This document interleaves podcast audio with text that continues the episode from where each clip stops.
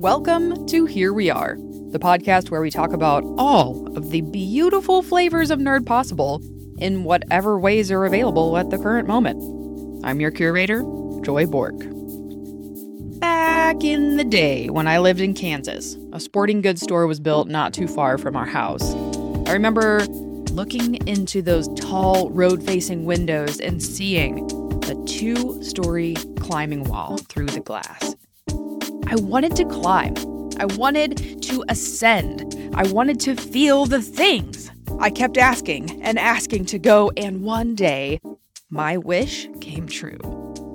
I remember standing at the base of the wall and realizing, uh, this isn't as epic as uh, what I had imagined.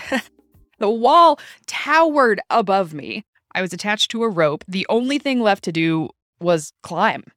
And once the rubber hit the proverbial road, I realized this is way harder than I thought.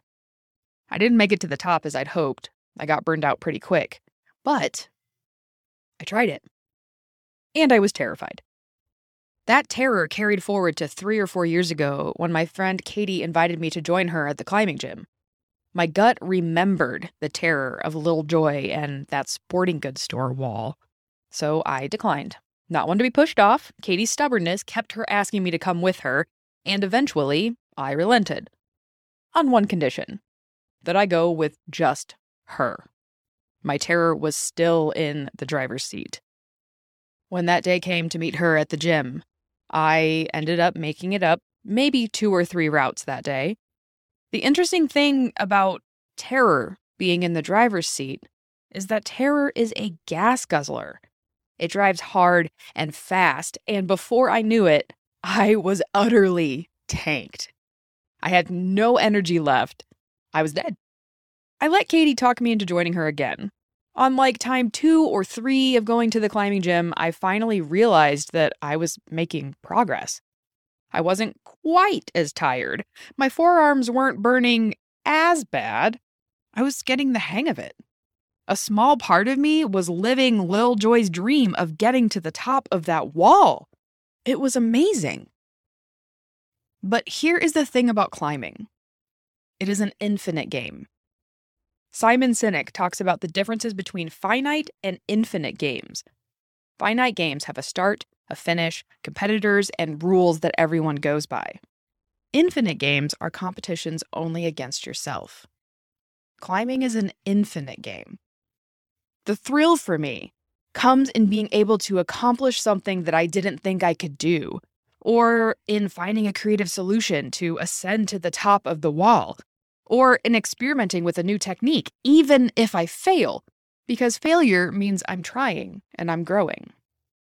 But let's be real. Do I believe that all the time? Mm, no. Is it a great concept? Yeah, but details. Every person's body is different height, weight, wingspan, flexibility, experience, and yet climbing is adaptable. But I'm bad at it, most people say. To that, I reply, hmm, well, you just haven't gone with the right coach yet. Just as Katie introduced and coached me into my first successes, I also strive to provide this experience for others. And the more I invite others in, the more I learn about the beauty of the metaphor of climbing. Let's start with how it isn't about what you think it is. It isn't powering and pushing yourself up the wall. In fact, the more I try to power through, the less I am able to accomplish. Most often, I find that initial instinct leads us to grip the holds on the wall so tight because the alternative is falling to sure doom. But again, terror is a gas guzzler and it zaps any open energy stores it finds. But what the invitation of climbing is asking of us is to grip just enough to hold on, which is true of life in general as well. It's like trying to hold on to a handful of sand. The harder you squeeze it, the more leaves your hand. But holding it loosely allows for greater capacity and openness. Overgripping often comes with really tense arms because there is a slight sense of security given when holding on tight and pulling in close to the wall. Yet again, the invitation is to relax, to hold on just enough, and to lean back and let your arms be fully extended. To rest amidst the work. Hold on just enough. Budget energy in order to be able to stay on the wall the longest. Okay, you might say. Mm-hmm. So if I'm holding on just enough, then how do I pull myself up the wall? That's a great question. You don't pull, you push. When I'm thinking about the human body, what parts are stronger, arms or legs? I hope you said legs because that's the right answer. One of the hardest things for me to master has been trusting that I can hold on just enough with my hands for my feet to push me up to that next hold. I have so much power in my legs, and I have to trust that they'll support my ascent, even when I'm digging the big toe of my rubber coated climbing shoe into the smallest crevice.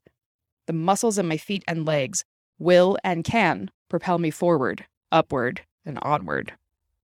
Something I've been playing with lately is asking myself and those that I climb with what are your intentions before climbing a route? Everyone's goals are different. Some people want to just send it, to ascend to the top, to make it. Some people want to just try something new. For me, is my goal to focus on smoothness?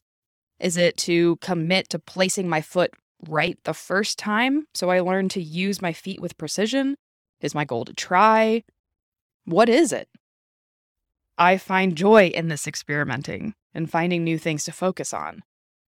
And one of the most simple, yet most crucial to focus on is breath.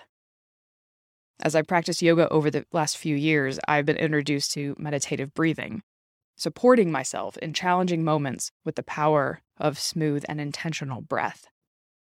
This type of breathing is the antithesis to the panic I have experienced so many times when climbing. The more I panic, the worse things get. The more I hold my breath, the harder everything becomes. But the more I breathe, the more I am capable of trying. The more I'm present with myself, the more focused I can become. Climbing has helped me build trust. It has pushed me to trust myself, to trust that I can do hard things, I can hold on better by not death gripping. I can ask for help from my belayer, the person who's holding the rope on the ground, keeping me from falling. They have a completely different viewpoint on what's going on on the wall than I do. I can try as many creative solutions to solve a puzzle I'm facing on the wall as I want. There isn't a single right or wrong way to approach a climbing route. My solution will be different than someone who is taller than I am, or someone who is more spry than I am, and that is a beautiful thing. Because even when I feel like I'm about to fall, I'm learning to try one more push. And if I don't make it, I will be caught. I will be safe. I can do hard things, and so can you. So until next time, don't forget that curiosity wins and the world needs more nerds. Bye.